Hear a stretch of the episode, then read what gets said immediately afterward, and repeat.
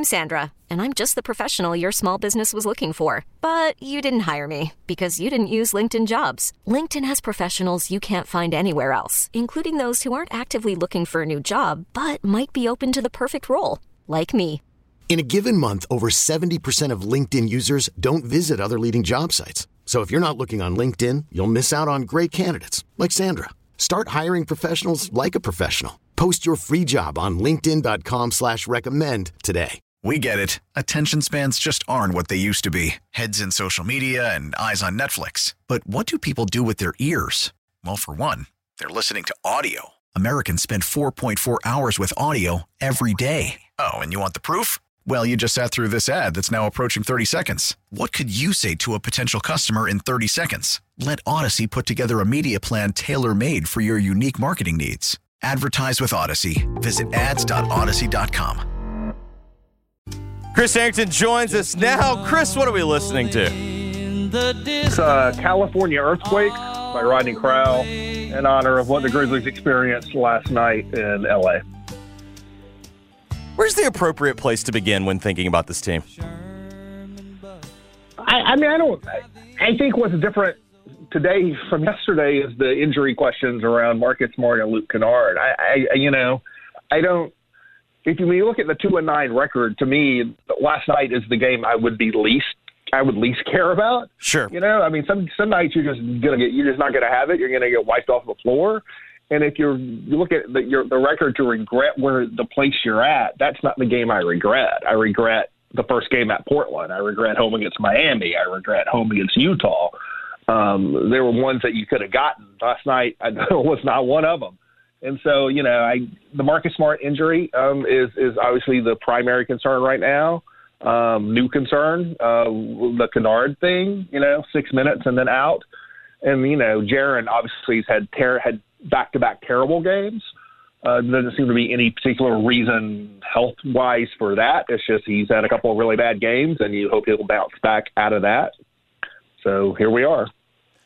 I think it's it's interesting because obviously, if every game's going to be a referendum, it lends itself to overreactions.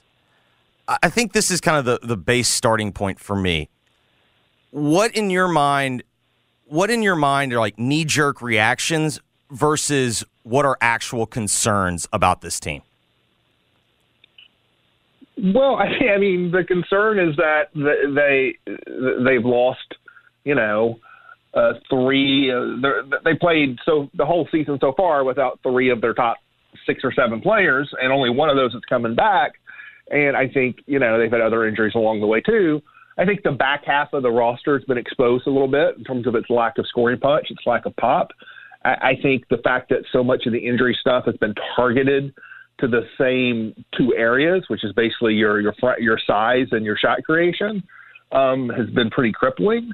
I, think, sort of like I said yesterday, the bigger picture for the Grizzlies now is just the figuring out.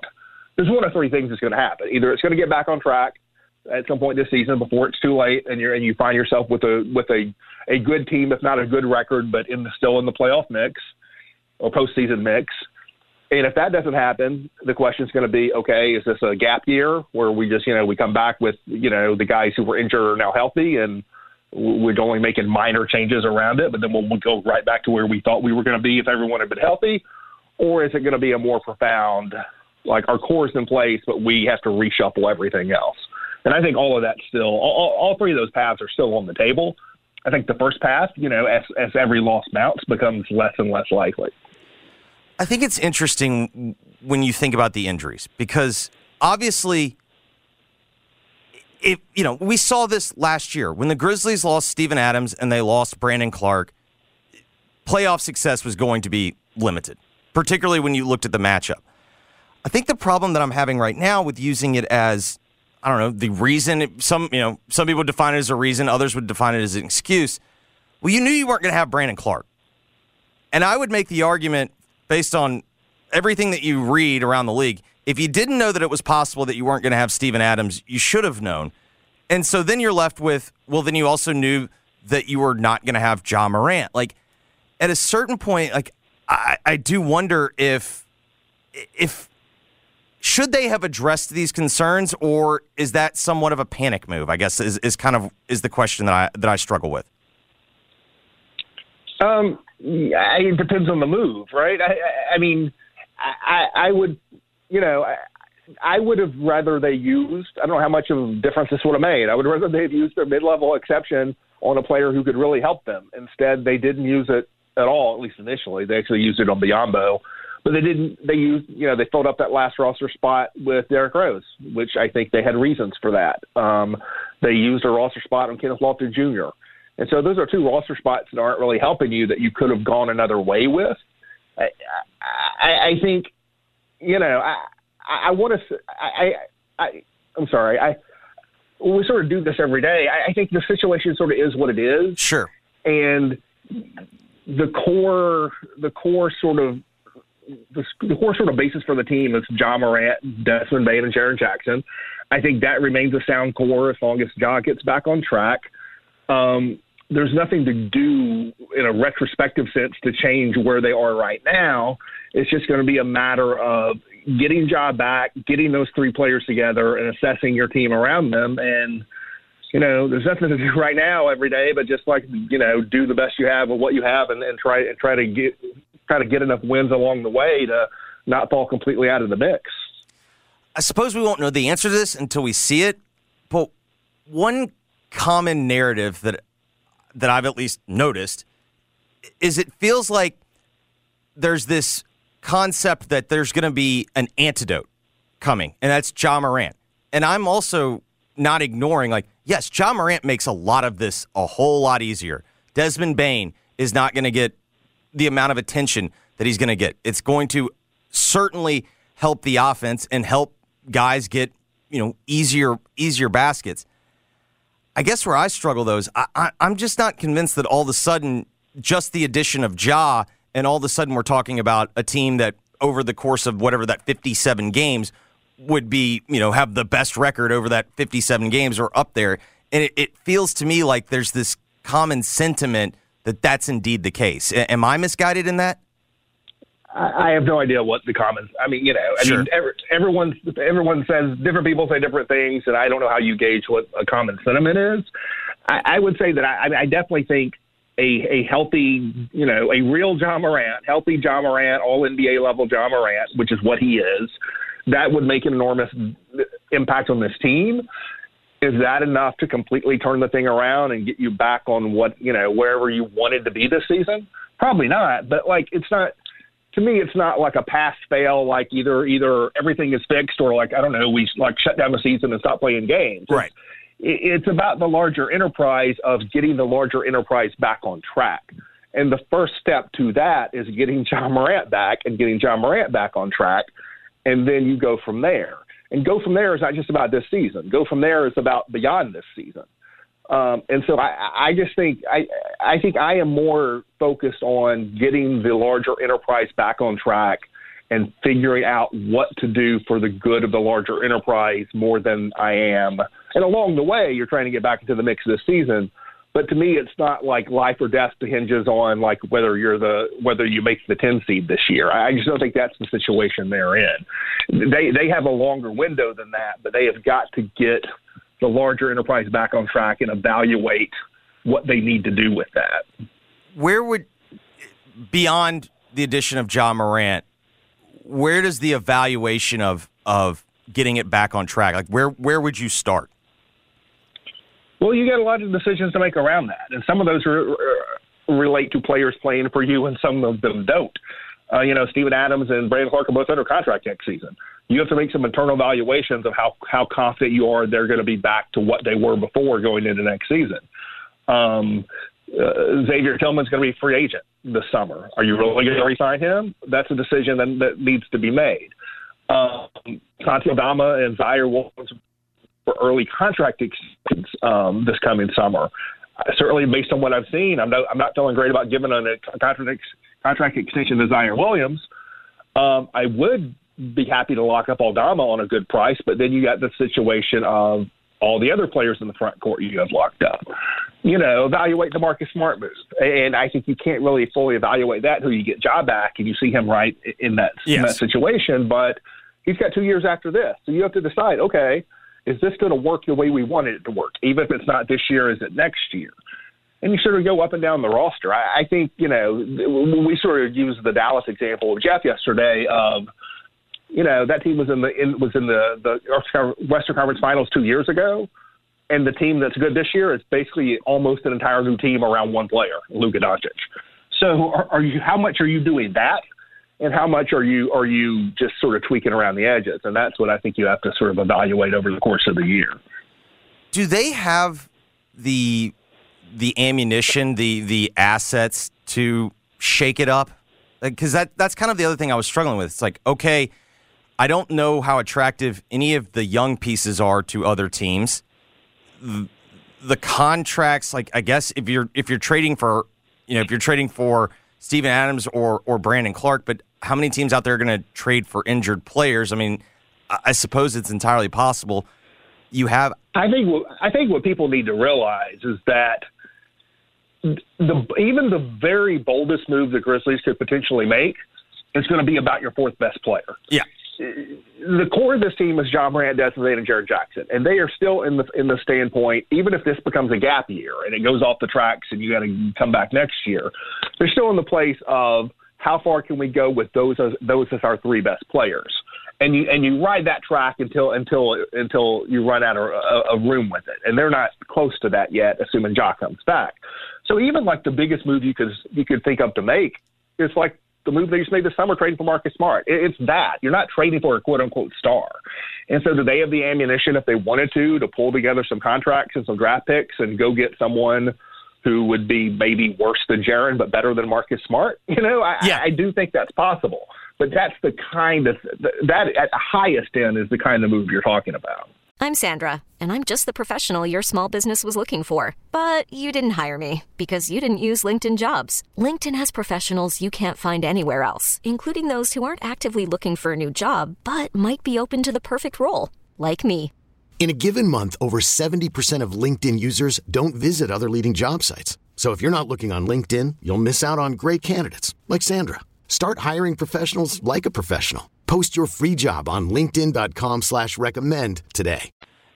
Along the lines of Santi, I thought he had a I thought his stat line was better than how he played, but I'm not gonna use last like uh, last night was I, I'm with you. Like it was what it was the bigger concern that I have with Santi is I does he have like does he have a clear fit other than best player on the bench? I, I think that's kind of where I, I, struggle because it's like you can see where he's useful, but at the same time, it's like I it it seems like that it's been difficult to to match it up to maximize his use. I, I think that's kind of where I've struggled. Well, th- th- that's where that's where the, that's where this no matter what happens, this can't be a lost season. It can be a lost season in terms of the postseason, in terms of getting into the postseason, in terms of where you want to be. In terms of the competitive enterprise, yeah, yeah, it can't be a lost season in terms of your your multi-year situation.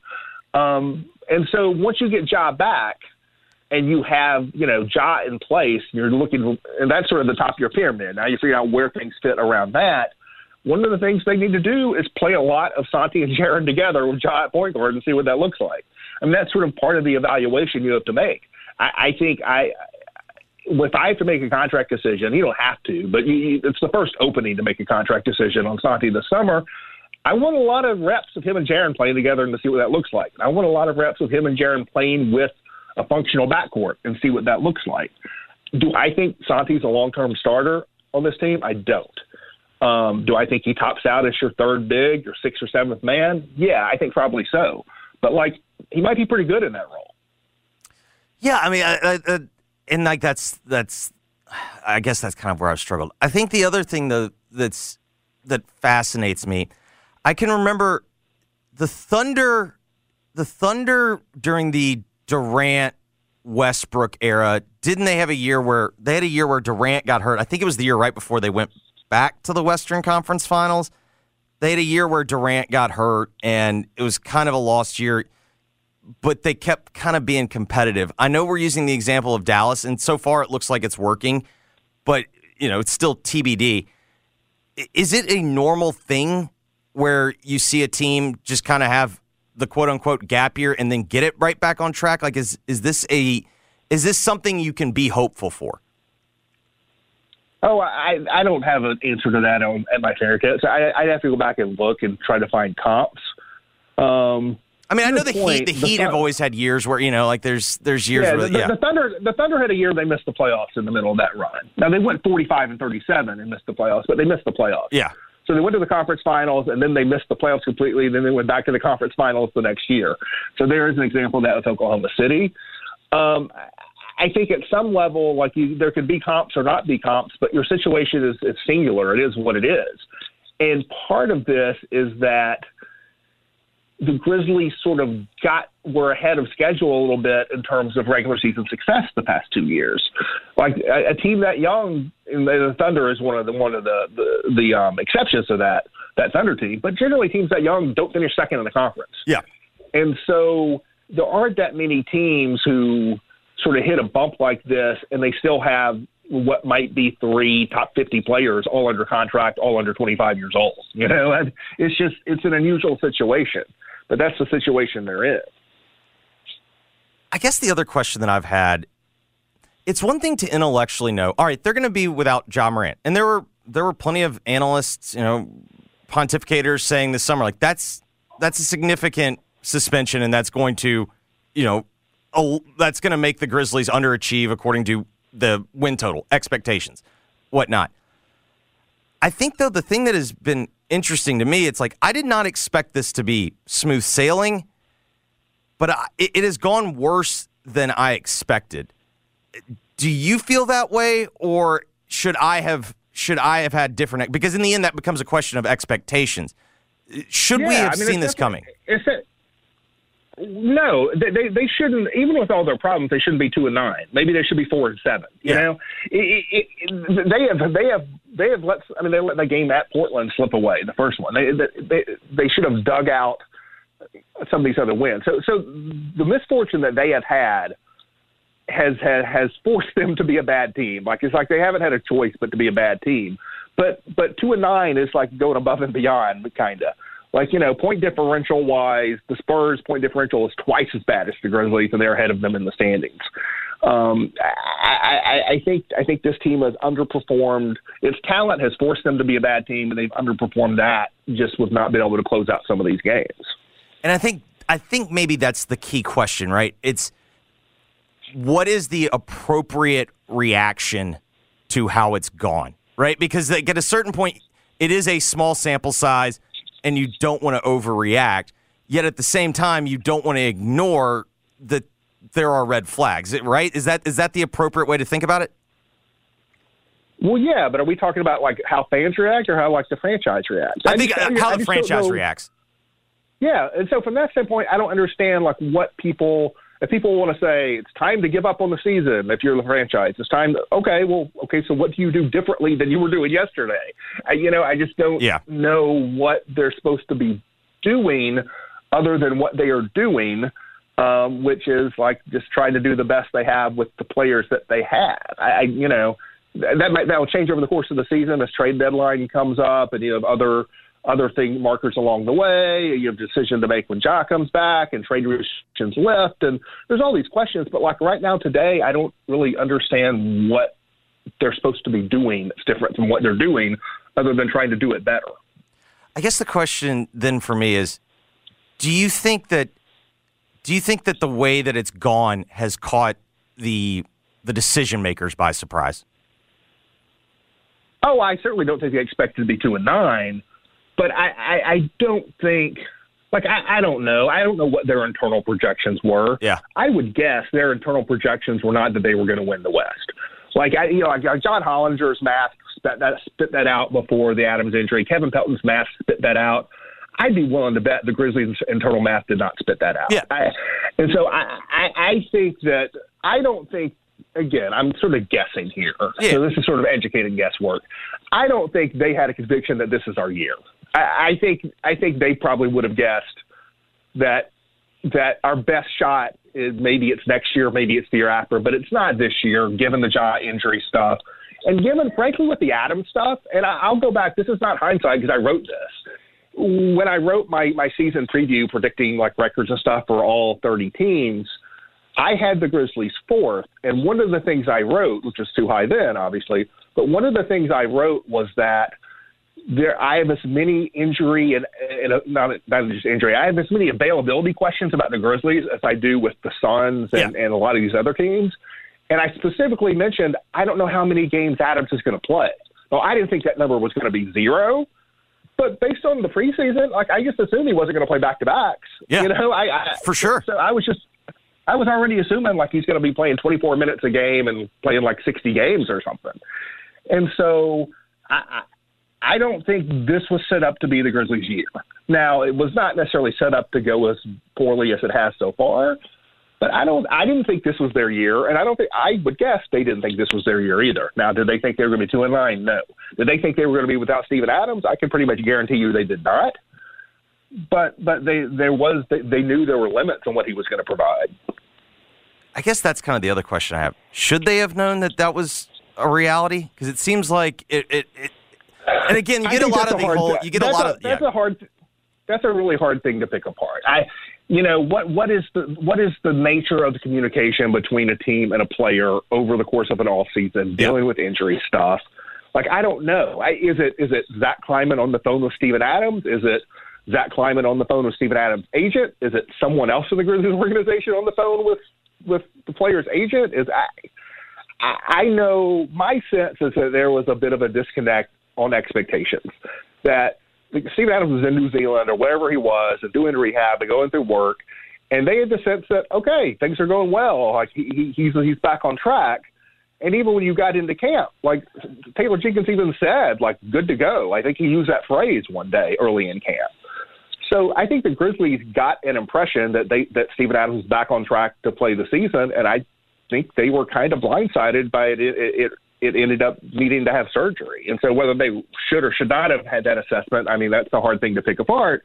But I do think that that that sort of took them by surprise. I'll go back to like the the first Monday after that came out. Like I was on the show and Jeff said it came out on Sunday and I was on the show Monday and Jeff said, "When do you think the Grizzlies knew that was going to happen?" And I said, "Probably 2 days ago." Yeah. You know, I do th- I do think it was that. No, I mean, I, I think you can I, I tend to believe the players when they're like, "We found out when y- when y'all did." But the other thing I kept thinking about on media day is team. I think Kleiman and Jenkins both were like good to go, and then I think back to Steven Adams' no, answer. Kleiman, Kleiman didn't quite say that. Kleiman didn't quite say that. But, but there was a disconnect between what Kleiman said and what Adams said. Right, because like when like when I listened to Adams' answers, I was like, well, like it wasn't it wasn't like alarming, but to me it was like uh, they were different the answers. notable. Yes. The difference was notable, and it was noted. Yes. Yeah. Chris, we really appreciate it. Thank you for your time. Thanks. That is Chris Herrington of. We get it. Attention spans just aren't what they used to be heads in social media and eyes on Netflix. But what do people do with their ears? Well, for one, they're listening to audio. Americans spend 4.4 hours with audio every day. Oh, and you want the proof? Well, you just sat through this ad that's now approaching 30 seconds. What could you say to a potential customer in 30 seconds? Let Audacy put together a media plan tailor made for your unique marketing needs. Advertise with Audacy. Visit ads.audacy.com.